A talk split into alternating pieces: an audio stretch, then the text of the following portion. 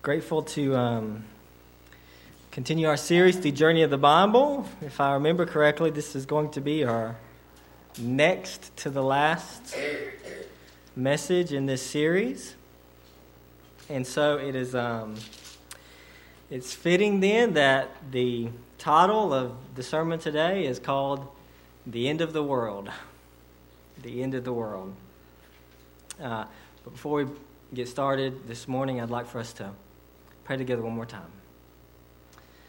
Lord, I just thank you for this opportunity to gather together with your people and to hear from you. Pray, Father, now you'd open up your hearts to our hearts to hear, believe, trust, obey all that you have written. Your Apostle Paul commanded us to encourage one another with these words, these words of the coming of Christ and of the end of the world. And I pray indeed, Lord, our hearts would be encouraged to know that we have a hope that nothing in this world can take away, but we have the sure guarantee of resurrection from the dead, judgment of the world, and the life everlasting. And for these things, Lord, we give you praise. And we ask all these things in Christ's name. Amen. If you have a Bible, you can turn with me to 1 Thessalonians chapter 4. 1 Thessalonians chapter 4. Um, what I want you to think about this morning is how the end uh, makes all the difference. What we believe about our eternal destiny really does make a difference in how we think about and how we live our lives today. It's, it's, a, it's a core component of one's world view. Um, uh, someone has said that someone's worldview is comprised up of four different things our origin, our morality, our meaning, and our destiny. So, what you believe about how we got here, what you believe about what's right and wrong, what you believe about the meaning of life, and what you believe about will happen to us in the end of all things, all those things are intimately tied together and they all affect the way that you look at the world. For example, an atheist, a famous atheist, has once said that um, uh, the whole the whole universe is just nothing but cold, pitiless indifference. And that is, if atheism is true, then scientifically, what would happen is that in the in the eternal ages to come, all the stars would burn out, everything in the universe would grow to a uniform cold, and we would just be dead space forever. Uh, have a good life. you see, if that's true, then of course that means a lot, doesn't it? It means that life ultimately has no meaning because we got here by accident. We're going to go into nothingness forever, and that's it, and that's the end. And so our little blip of life in this entire span of, of uh, the course of history is just really, it's meaningless. It doesn't matter. It's all an illusion, really. Any sense of meaning is an illusion. But you see, Christianity tells a totally different story about the world. A story that actually gives our lives deep and profound meaning that I think we innately know to be true, and that is that we were created intentionally on purpose by an almighty, wise God. That He made us to know Him, to live for Him, to glorify and honor Him, and to find our greatest joy, delight, and happiness in Him. And not only that, but we were made to live forever in a world free from sin. But of course, that is not the case. So God is working and has been working, as we've been talking about, to make all things new. And one day, history as we know it will indeed come to an end. And God, through Christ, will make all things new. And that's what we're going to talk about just a little bit this morning from 1 Thessalonians chapter 4, beginning in verse 13. And now, if you're able and willing, I invite you to stand in honor of the reading of God's Word. 1 Thessalonians chapter 4, beginning in verse 13. But we do not want you to be uninformed, brothers, about those who are asleep, that you might not, you might not grieve as others do who have no hope. For since we believe that Jesus died and rose again, even so, through Jesus, God will bring with him those who have fallen asleep. For this we declare to you by a word from the Lord that we who are alive, who are left until the coming of the Lord, will not precede those who have fallen asleep. For the Lord himself will descend from heaven with a cry of command, with the voice of an archangel, with the sound of the trumpet of God, and the dead in Christ will rise first. Then we who are alive, who are left, will be caught up together with them in the clouds to meet the Lord in the air, and so we will always be with the Lord. Therefore, encourage one another with these words. Now, concerning the times and the seasons, brothers, you have no need to have anything written to you, for you yourselves are fully aware that the day of the Lord will come like a thief in the night. While people are saying there is peace and security, then sudden destruction will come upon them as a woman, as labor pains come upon a pregnant woman, and they will not escape. But you are not in darkness, brothers, for that day to surprise you like a thief. For you are all children of light, children of the day. We are not of the night or of the darkness. So then, let us not sleep as others do, but let us keep awake and be sober. For those who sleep, sleep at night, and those who get drunk are drunk at night. But since we belong to the day, let us be sober, having put on the breastplate of faith and love, and for a helmet the hope of salvation. For God has not destined us for wrath, but to obtain salvation through our Lord Jesus Christ, who died for us, so that, whether we are awake or asleep, we might live in him. Therefore, encourage one another and build one another up just as you are doing. The Word of God. You may be seated. So, I wanted to read that passage in its fullness, but we're actually not going to talk about that passage till the end of the sermon. What I want to do is to give a little bit more background first about and kind of really reiterate the story that we've been talking about this entire past year. So the first point we're going to see is this is that in the end God will restore all things. In the end God will restore all things. So I just want to review the story very briefly for all of us so we can connect the dots here. In Genesis 1:28 it says, God blessed them and God said to them, "Be fruitful and multiply and fill the earth and subdue it and have dominion over the fish of the sea and over the birds of the heavens and over every living thing that moves on the earth." That's God when he created man.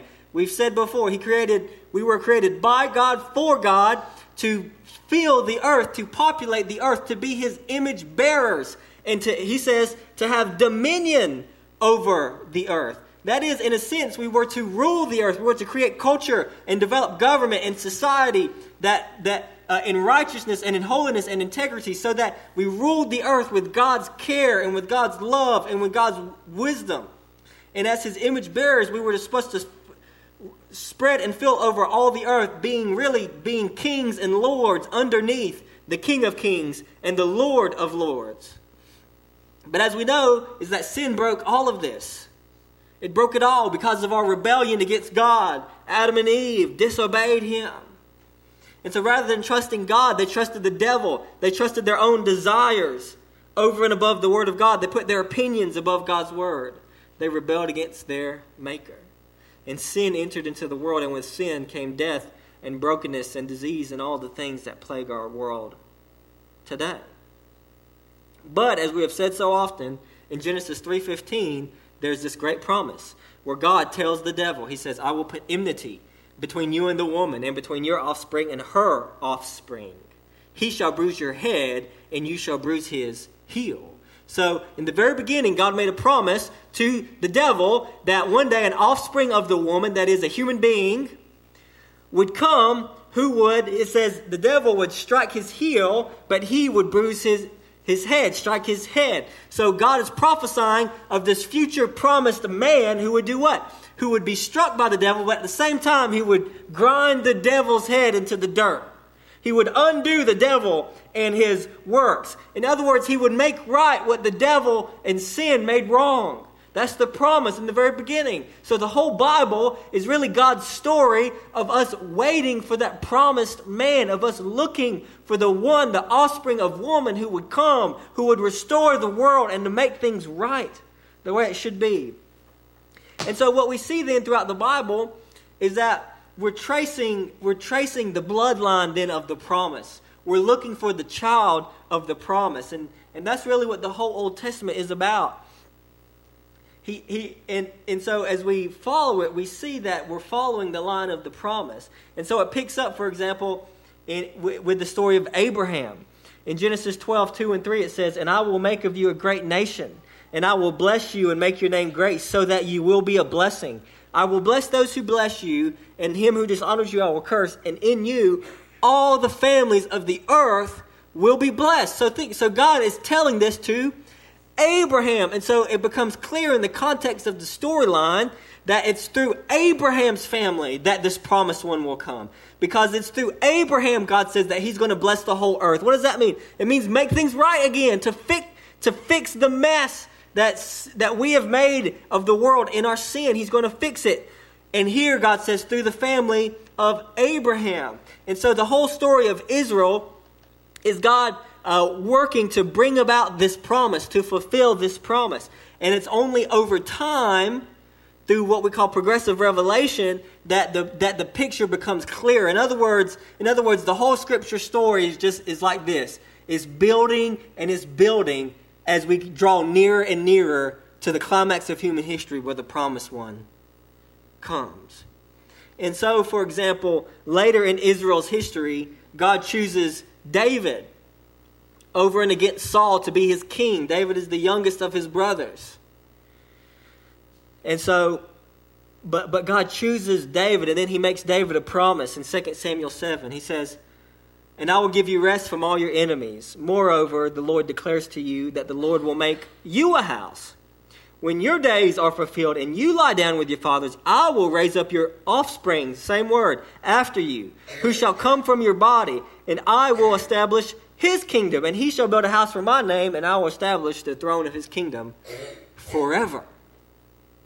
So, in the immediate context, it's clear he's talking about Solomon, but then in another sense, you know, Solomon didn't live forever. so, it's clear that at the same time, he's talking about somebody greater than Solomon, a, a descendant, this time, not just of Abraham, but now of David, who will be what? Who will be the king, who will be the eternal king, right? Who will be what Adam and Eve are supposed to be by what? Exercising his dominion over all the earth. We're waiting for this king, we're waiting for this king to come who will fulfill what humanity was made to do in the first place and who will right all the wrongs that sin has done. And so, as we talked about as we journey through the Bible, it's abundantly clear that Jesus Christ is that promised man, that promised offspring of God, born of a virgin 2,000 years ago, the promised uh, descendant of woman who would crush the head of the serpent, the promised child of Abraham who would be the blessing of the nations, the promised descendant of David who will sit on his throne and reign over the earth forever has come. His name is Jesus Christ. The angel appeared to Mary, and he told Mary this in Luke chapter 1, verse 32. He says, Your child will be great, and he will be called the Son of the Most High, and the Lord God will give to him the throne of his father, David. And he will reign over the house of Jacob forever, and of his kingdom there will be no end. And therefore, it's no accident that by the time you get to the end of the book of Matthew, Jesus tells his disciples this before he ascends into heaven. He says, All authority in heaven and on earth has been given to me. What does it mean? It means Jesus is the boss. It means Jesus is the king. It means there is no one who exists who has greater authority than him. It's ironic, isn't it, that the most powerful man who ever lived secured his power by dying on the cross. But he died on the cross and he conquered death, hell, and the grave, and now he's risen from the dead, and everything, the whole world belongs to him. And he's the king, and he sits at the right hand of God the Father Almighty at this moment, ruling and reigning over the earth. He is the one who was struck on the heel by Satan, but who crushed Satan's head because the word uh, uh, the word uh, Satan means adversary. The word devil means accuser. The only power that Satan had over us is to rightly accuse us of our sin before God. But guess what? Forgiven sin, the devil has no power over. So if in Christ your sin is forgiven, the devil has nothing to accuse you of. The devil has lost his power. And what does this have to do with the end of the world? Well, it means that Jesus Christ is the one through whom the restoration of the world will be accomplished. And in, in fact, the restoration of the world has already begun through the Bible, through what Jesus calls the kingdom of God. Everywhere where someone repents and believes on the Lord Jesus Christ and is filled with the Holy Spirit and is now submitted to God through Christ, Christ now reigns in their heart. He now reigns in their life. And wherever that person lives, there the kingdom of God is. And wherever we, those people gather together in local churches, there the kingdom of God is. And the kingdom of God is spreading. It's spreading over the whole world. There are billions of Christians on the earth. 2,000 years later, because his disciples and their disciples and their disciples obeyed Christ's command to preach the gospel. And wherever the gospel has been preached, not everyone, but some people have been saved and they've been born again by the Spirit of the living God. And they now submit to God and enter into his kingdom. And now, and that kingdom has spread throughout the whole earth. Today, to this very day, there are people gathered who have already gathered or will gather this very Lord's Day who look totally different from us, who speak totally different language than us, but they'll open this same book that we're reading today and they'll worship Jesus Christ as the Most High God. Jesus is the king and his kingdom is already here and it's growing, but one day his kingdom will come in its fullness. You see, Jesus is the king, but not many people today acknowledge him as the king. But guess what? One day, when he comes back, you won't have a choice. When he comes back, he will be manifestly be the king. Because the Bible says every knee will bow in heaven and on earth. The angels are going to bow the knee to Jesus Christ, and so will you. One day. He is the king and he will one day bring in the end of the world. So, in, and in so doing, he's going to restore us fully, finally, back to who we were made to be. And we're going to talk about that a little bit later. So, in the end, God will restore the world. Number two, in the end, God will judge the world and save his people. In the end, God will judge the world and save his people. So, what, I'm, what I want to do now is I'm going to read you uh, some lengthy portions of Scripture because what I want you to do is I want you to see this from the Old Testament. This is just not a New Testament teaching the Jews anticipated what they called, what was commonly called in the Old Testament, the day of the Lord. They called it the day of the Lord. So, what, was, what is this day of the Lord and what does it, it mean? The, the prophets talked about the day of the Lord in, in numerous places. I'm just going to read you a few passages. Isaiah chapter 13, verse 6. Well, for the day of the Lord is near. As destruction from the Almighty, it will come. Therefore, all hands will be feeble, and every human heart will melt. They will be dismayed. Pangs and agony will seize them. They will be in anguish like a woman in labor. That's where Paul gets his language of like a woman in labor. He says, They will look aghast at one another. Their faces will be aflame. Behold, the day of the Lord comes, cruel with wrath and fierce anger, to make the land a desolation and destroy its sinners from it. For the stars of heaven and their constellations will not give their light. The sun will be dark at its rising, and the moon will not shed its light. I will punish the world for its evil, and the wicked for their iniquity. I will put an end to the pomp of the arrogant, and lay low the pompous pride of the ruthless. Isaiah 25, verse 6. On this mountain the Lord of hosts will make for all peoples a feast of rich food a feast of well aged wine, of rich food full of marrow, of aged wine well, well refined. And he will swallow up on this mountain the covering that is cast over all peoples, the veil that is spread over all nations. He will swallow up death forever. And the Lord God will wipe away tears from all faces, and the reproach of his people he will take away from all the earth, for the Lord has spoken. It will be said on that day, Behold, this is our God. We have waited for him, that he might save us. This is the Lord. We have waited for him. Let us be glad and rejoice in his salvation. And finally, in Malachi verse four, uh, chapter 4, verse 1, these are the last verses, the last verses of the Old Testament. For behold, the day is coming, burning like an oven, when the, all the arrogant and all evildoers will be stubble. The day that is coming shall set them ablaze, says the Lord of hosts, so that it will leave them neither root nor branch. But for you who fear my name, the Sun of Righteousness shall rise with healing in its wings. You shall go out leaping like calves from the stall. Verse 5. Behold, I will send you Elijah the prophet before the great and awesome day of the Lord comes. And he will turn the hearts of fathers to their children, the hearts of children to their fathers, lest I come and strike the land with a decree of utter destruction. So, uh, the day of the Lord. The Old Testament clearly anticipates it, and it's very fascinating because um, when it talks about the day of the Lord, it is a day clearly in the prophets, a day of both judgment of God's enemies and of salvation for God's people. So it's a it's a it's a dual day. And of course, if you think about it carefully, the two really go together. Uh, when David, for example, in the Psalms, when he when he wrote Psalms and he said things like "Save me, O God," Well, what was he praying for? Well, literally, David was being chased by people trying to kill him. So when he said, Save me, David was not praying for spiritual salvation. He was praying for literal salvation from what? From his enemies. Uh, now, of course, uh, James now says in the book of James, when we preach to James, James says, Now to be friends with the world is to be enemies of God. So, in other words, everyone who does not know him, who does not give honor to him and thanks to him, who loves his creation more than the one who created it, and who shake their tiny little fists up at heaven and say, I, you know, I'm just going to do me, God, thanks, but no thanks. Everyone who does that, they are, they are, in a very real sense, an enemy of God.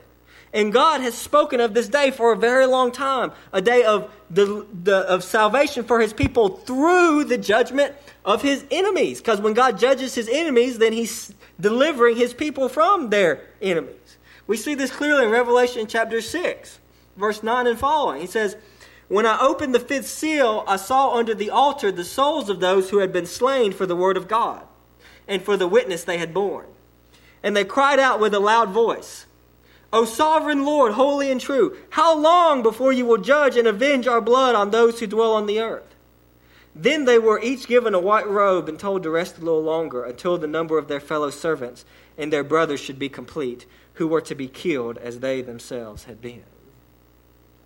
You see, I believe that as the end nears, there will be a great persecution of Christians.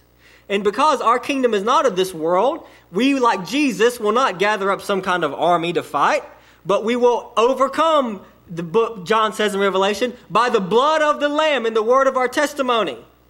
That is, that we will be faithful and maintain the gospel witness unto death because we don't avenge our enemies, God does.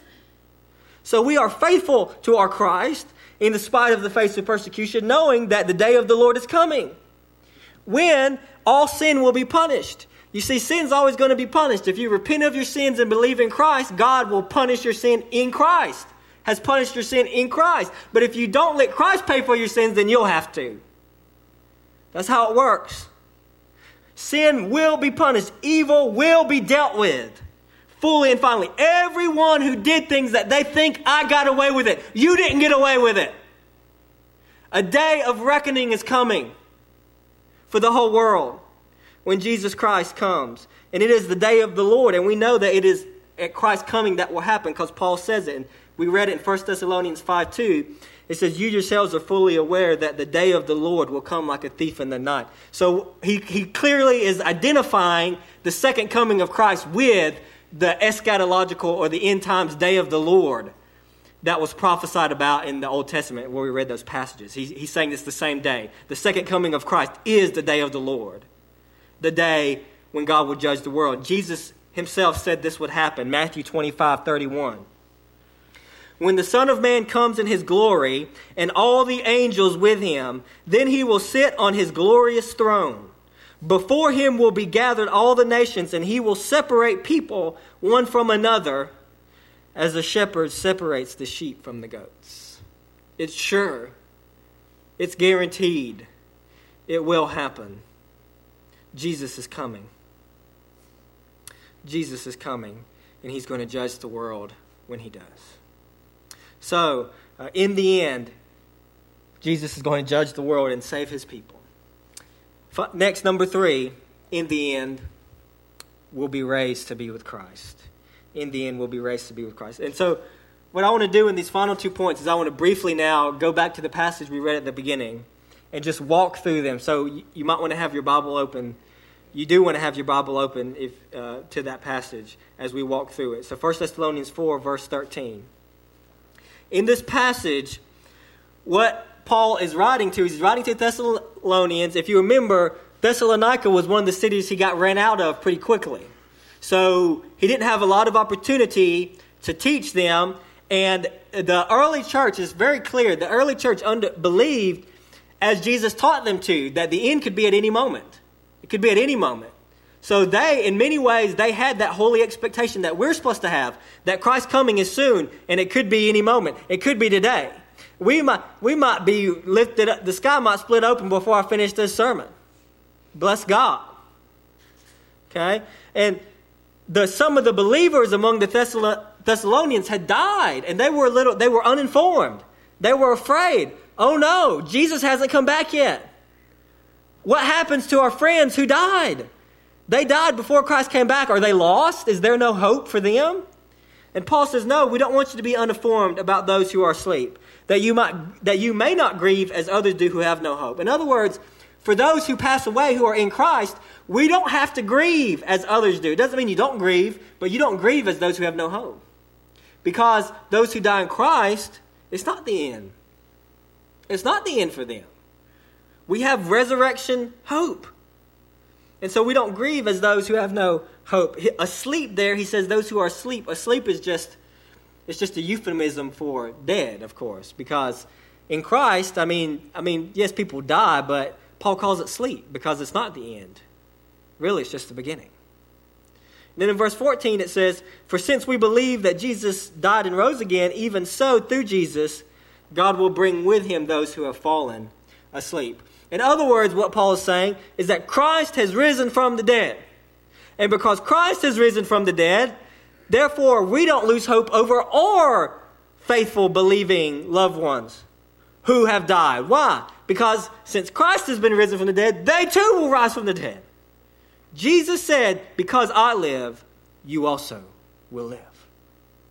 And so we don't lose hope because Jesus is alive, because Paul said Jesus must be first. Jesus, in Colossians 1, Paul said he's the firstborn from the dead, so that in everything he might be preeminent. Jesus is the first in everything, the first fruits of those.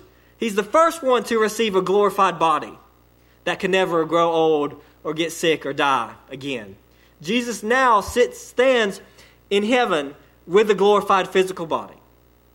And one day at his return, he will raise those who have died in him, and they too will receive a glorified physical body, never to die again. And then in verse 15 it says, For this we declare to you by word from the Lord, that we who are alive, who are left until the coming of the Lord, will not precede those who have fallen asleep. So what Paul is saying is that we don't have to be we don't have to be concerned about our loved ones who died in Christ because we won't, don't worry, we won't precede them. They're not, it's not going to be different for them than it is for us just because they died before Christ came back. It's going to be the same. When Christ comes, when Christ comes, they too will be raised from the dead and we will be glorified with them. And this was verse 16. For the angel, for the Lord himself will descend from a heaven with the cry of command and with the voice of an archangel and with the sound of the trumpet of God, and the dead in Christ will rise first. That is, it seems to be saying here that uh, we had a good discussion about this in prayer meeting. If you miss prayer meeting, you miss you miss something really good. You should come to prayer meeting. um, I believe what happens when you die is Paul said to be absent from the body is to be present with the Lord. So when you die, you go to be with Christ in spirit. But see, humans weren't made, we're not like angels. Humans were made to have physical bodies, not just spirit, we're not just spiritual beings. We're spirit and body. And that's how humans were made. And so, even though when we die, we'll be with the, we'll go to Christ in our spirit, that's not how we were made to be. We were made to have physical bodies as well. So, Christ promises, therefore, that when we die, we go to be with Him in spirit, but that's not our eternal state. Our eternal state will happen one day when Christ returns physically, visibly from heaven, and, our, and those who have died in Christ, their spirits will be then reunited with glorified physical bodies. The graves will open up. Uh, or, or bodies will be reconstituted, remade, and be made new. Spirits will be reunited with their physical bodies. And then those who are alive, who are left at Christ's coming, will they'll never die. They'll never die. They're immediately, their bodies will be immediately transformed, changed, glorified, and together with those who have been raised from the dead, they'll rise up to meet Christ in the air. That's what he says.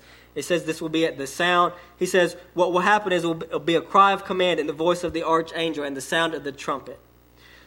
Revelation, I think what this means, the cry of command, voice of an archangel, sound of the trumpet, I think what that means, I think quite clearly what Paul intends to communicate by that is that it's going to be it's going to be a big shebang. It's going to be very visible. In other words, it's not going to be a secret. When Christ comes back, everybody's going to know it.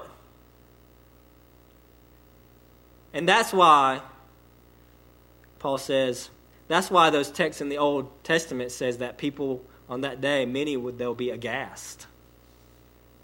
They'll be aghast because the one thing that they refuse to believe in is now happening, and it's too late. In Revelation 1 7, John says, uh, John saw in his vision, Behold, he is coming with the clouds, and every eye will see him, even those who pierced him, and all the tribes of the earth were well on account of him. Even so, amen. 1 Corinthians 15 51, it says, Behold, I tell you a mystery. We shall not all sleep, but we shall all be changed in a moment, in the twinkling of an eye, at the last trumpet. For the trumpet will sound, and the dead will be raised imperishable and we shall all be changed. So the dead in Christ will rise first. They will receive their glorified bodies. We too will be transformed and glorified if we are alive when Christ comes. And then in verse 17 he says, We who are alive, who will be left, who are left, will be caught up together with them in the clouds to meet them in the air, and so we will always be with the Lord. Uh, there's lots of uh, debate about exactly how it works, how the timeline is. You know, I, I'm not trying to open that can of worms. Uh, but um, I think it's possible at the second coming when it says to meet him uh, in the clouds there, when it says to meet him in the clouds, the word to meet is a word that is only used three times in the New Testament, so we don't have a lot of evidence about precisely what it means. But all, but but the other two, the other two of the three times that word is used, it refers to a practice where in ancient times, which is very common, which is when, when a noble official entered into a city, the townspeople and the town's officials would exit the city and meet the, the noble official before they entered the city and would escort them back in as a, as a sign of, uh, of honoring them and, and, of, and of dignifying them. And so that was a common practice in ancient times. It, it, it occurs in numerous places in the Bible. For example, Jesus' um, uh, Jesus' entrance into Jerusalem. And, um, and so I think it's, it's, it's like, and, and in, in, the other two places in the New Testament where that word is used, that's what it refers to, is, is that practice, meeting them and then bringing them back in. So I think it's likely that we'll rise to meet Christ in the air and escort him back to earth where what? Where he'll set up his throne and judge the world. And so in the end, in the end, we'll be raised to be with Christ. And then finally, number four, and very importantly, in the end, we'll either be ready or we'll be caught off guard. We'll either be ready or we'll be caught off guard. I'll just I'm gonna we I'm just gonna read this passage one more time for you. And, and just let it sink in.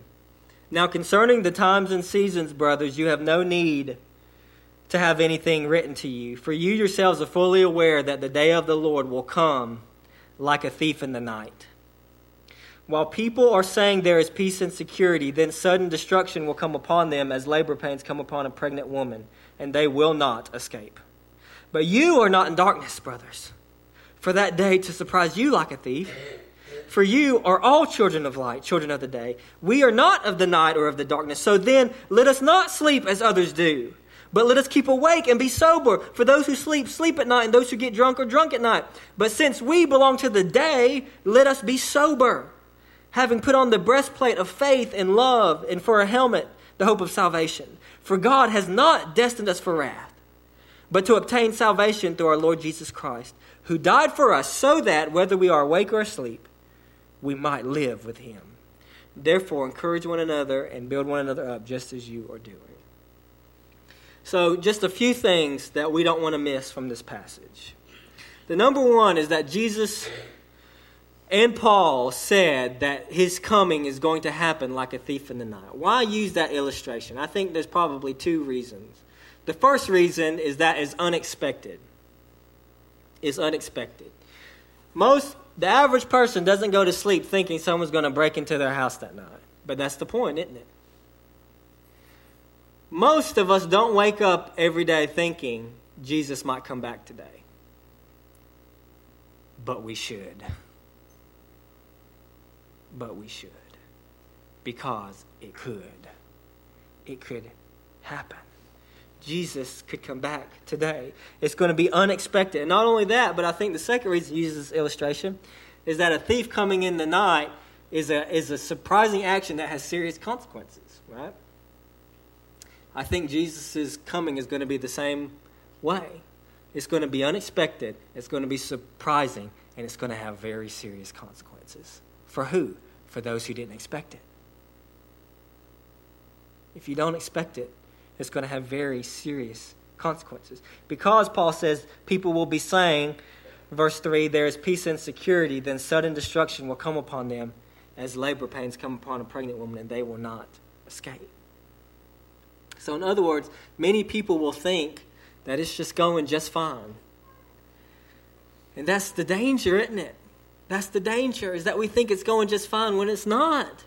When it's not, we forget. And that, that's the thing. And that's why the, the whole Christian worldview is so different. It's utterly different. And it's because it tells a whole different story about the world. It tells a different end. The things aren't going to end with the stars burning out and a meaningless nothingness forever. But the history is going to end when the sky splits open and the man Jesus Christ descends from heaven. And we have to give an account to him for our sins and it's going to happen suddenly. And, and for those who are not ready, it'll be like labor pains that hit a pregnant woman and they will not escape. But Paul says, he says, but you are not in darkness. We are not in darkness. None of us should be caught off guard by the second coming of Christ. None of us should be surprised. I remember one time, it sounds kind of silly now, uh, because just to be honest with you, there was a season in my life where I was living in some sin. And I was driving down the road. And the sky, I'd never seen the sky look like this before. And this incredibly foreboding feeling just washed over me. Oh my gosh, Christ is coming back. And it scared me to death. But see, one day, I think maybe God did that to warn me. But see, one day, there's, it's not going to be a warning. It's just going to happen. And it'll be too late. It'll be too late. But we, but that's the difference, right? We should not be caught off guard because we know. We know that he's coming back. Let us not sleep, he says. Let us not sleep. Let us not let us keep awake and be sober. Let, that means be that means that means be thinking clearly, right? Of what? Of eternal realities, of what Christ has promised. He says, For God has not destined us for wrath, but to obtain salvation through our Lord Jesus Christ. So we're not destined for wrath. We don't have to be afraid of the day of the Lord if we're in Christ. Why? Because it's just our King coming back to set up his kingdom. And guess what? If you belong to Jesus, you're one of his servants. And guess what? That means he, at his coming, it's not a day of judgment for us, but a day of reward where he sets up his kingdom and then he, he, he gives out all the positions of his kingdom to his faithful servants, to those who have been waiting for him. We have no need to be afraid, but we must be ready. And we must be awake. Remember all the stories, the parables Jesus told about a master going away and then coming back in an hour they do not expect? And one servant was beating the other servants and not giving them their food at the proper time. We don't want to be that servant. We want to be the servant where when Christ comes back, we'll, we'll be able to tell him and he'll be able to see, Lord Jesus, I, I was faithful. Everything you gave to me, I stewarded it well because I really believed that you would come back at any time. And when you came back, I was right here with the, holding the door for you, ready for you to come. We are not in the darkness. So let us be ready. And then Paul closes while he's just by saying, encourage one another with these words. You see, the Christian life is different because we believe in an eternal hope that goes beyond this world. That means that that what it does is it takes the razor sharp, painful edge off of the hurt of this life. Because why? Because we understand that this life is temporary, it's short. There's lots of pain, there's lots of suffering, but you know what? It's not going to last forever. And one day, when our Christ comes, He's going to take all that away. We're going to be glorified in bodies, and we're going to live in a world free from sin, death, disease, decay, sorrow, crying, pain, tears anymore. When we'll be with Him forever. And that changes everything. It changes the way we look at this world. It changes the way we endure pain and loss and suffering. It changes everything because we have a hope that goes beyond this world. Because in the because our life is a vapor, and in the truest sense, when we die, it is really just the beginning. Because as John Newton said, when we've been there ten thousand years, bright shining as the sun, we've no less days to sing God's praise than when we first began. And so, my plea this morning is this Do you have this hope, this resurrection hope, this kingdom hope that when Christ returns, he's going to welcome you as a citizen of his kingdom and not an enemy, and not an enemy? If you don't have this hope, Jesus offers free and full citizenship into his kingdom if you will turn from your sins and believe in him and trust in him and follow him. He offers it free. You can't earn it, you can't deserve it. It's a gift that you receive by trusting in Jesus that He lived, that He died, that He rose again, that He's coming back. He will welcome you into His forever family. And you won't have to be afraid on that day, but it will be a homecoming for us all. Let's pray. Father, thank you for today. Thank you for this word. Thank you for